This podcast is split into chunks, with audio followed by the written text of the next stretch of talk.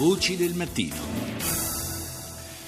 Parliamo ora del sistema di finanziamento dei gruppi terroristici che non è più lo stesso rispetto ai tempi di Bin Laden. Oggi l'ISIS, per esempio, ha sviluppato sistemi autonomi e innovativi per finanziarsi.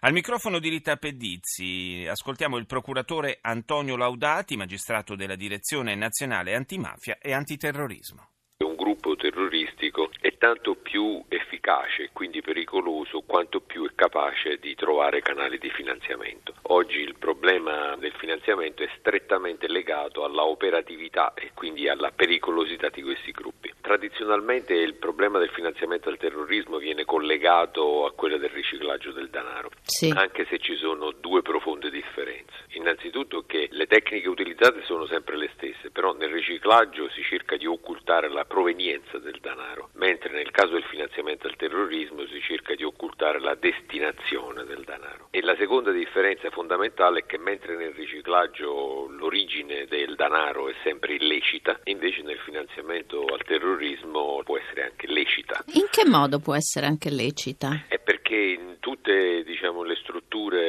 dei mercati finanziari esistono delle ONG, delle ONLUS, che in maniera perfettamente legittima finanziano i gruppi di religione islamica o la costituzione delle moschee. Questi diciamo, finanziamenti hanno spesso origine da stati islamici. La loro attività è perfettamente regolare o legittima. Molti però di questi finanziamenti, soprattutto per l'utilizzo della gestione delle moschee, vengono utilizzati per finalità diverse, quali quelle del proselitismo, dell'addestramento o altro. Accanto a questi finanziamenti, che sono diciamo, cospicui, esiste un istituto che è proprio della religione islamica, è la cosiddetta zakat, una sorta dire, di tassa o una donazione con cui il fedele musulmano deve erogare agli istituti religiosi una piccola parte dei propri guadagni. Questo vale sia per le attività lecite, ma viene praticato purtroppo anche per le attività illecite. Quindi gli aderenti a fenomeni di proselitismo o di radicalizzazione islamica devolvono attraverso la zakat una parte dei loro proventi illeciti che per lo più derivano da contrabbando, da traffico di armi, da immigrazione clandestina, da traffico di stupefacenti, a delle organizzazioni che poi potenzialmente ne fanno un uso anche illegale per finanziare i gruppi terroristici e quelli degli attentati.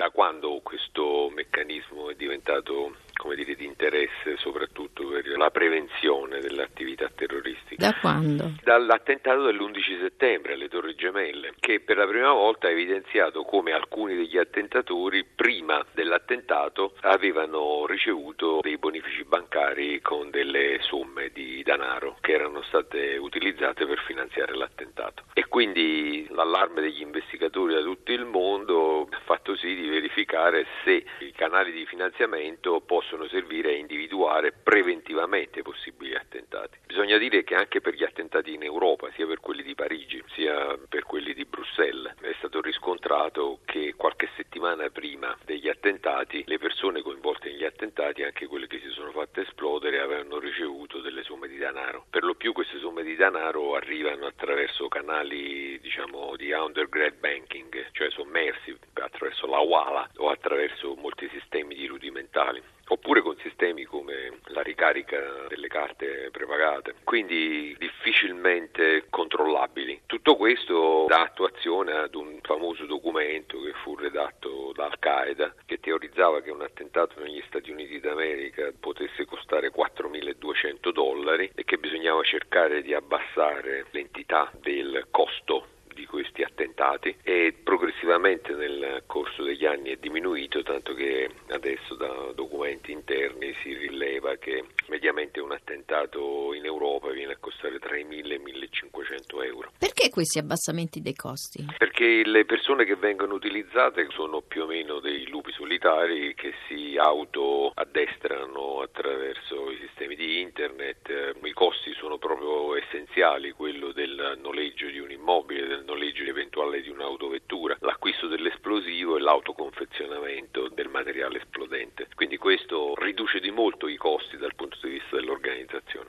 Misure di contrasto. Il problema fondamentale è quello della tracciabilità di questi flussi che per lo più avvengono estero sfruttando anche dei paesi con scarsa collaborazione dal punto di vista investigativo. È un'impresa complessa, molto articolata perché fino a quando esisterà la possibilità di autofinanziarsi, i gruppi terroristici avranno sempre un livello elevatissimo di pericolosità sui nostri territori.